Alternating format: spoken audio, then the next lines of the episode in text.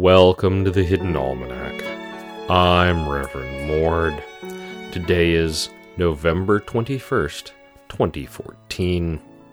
It is the 30th anniversary of the movie Deathroll, which featured giant crocodiles swarming the beaches of the kingdom and devouring innocent beachgoers.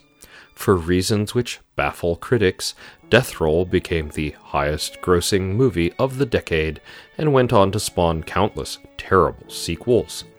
Beach attendance dropped 15%, and lifeguards grew used to explaining that there were no crocodiles anywhere near the beach, that crocodiles were primarily a freshwater species, and the only saltwater crocodiles lived thousands of miles to the south and that there was literally zero chance of being bitten in half by a giant reptile on the beach. Eventually, to save time, beaches began posting signs that said, It has been eternity since a crocodile attack, and that seemed to smooth things over.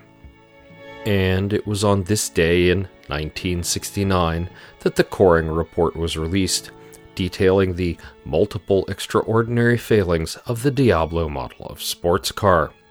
The Diablo was prone to engine failure, fuel line disruption, and also exploded when it came within 50 feet of another Diablo.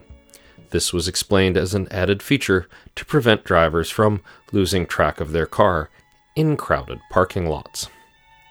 Diablos were pulled from the market, and a great many people were investigated.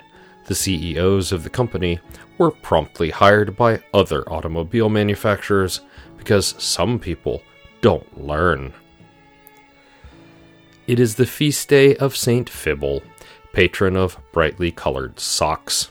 Flibble is represented as a large rabbit wearing multiple socks on both feet and both ears.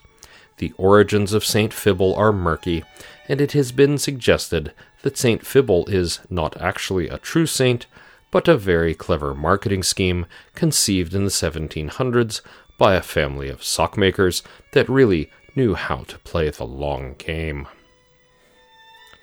In the garden, hard freezes continue to strip leaves from the trees. The fig is looking particularly tragic. On the bright side, Bare branches make it much easier to spot bird species in the garden, including brown creepers, kinglets, and dwarf firebirds. The Hidden Almanac is brought to you by Red Wombat Tea Company, purveyors of fine and inaccessible teas. Red Wombat, we dig tea. Also brought to you by that creepy house at the end of the street that probably nobody lives in, but sometimes you see lights. You should go inside and check it out. Nothing bad will happen. It is a perfectly ordinary abandoned house and not the site of any horrible murders involving the mime cult. The Hidden Almanac would like to take this opportunity to remind you that we do not condone or agree with all sponsors and any actions they suggest are not the responsibility of this show, this station, its owners, or its employees. That's the Hidden Almanac for November 21st, 2014. Be safe and stay out of trouble. The Hidden Almanac is a production of Dark Canvas Media and is written by Ursula Vernon. Our exit music is Red in Black and our intro music is Moon Valley, both by Kosta T. You can hear more music from Kosta T at the Free Music Archive.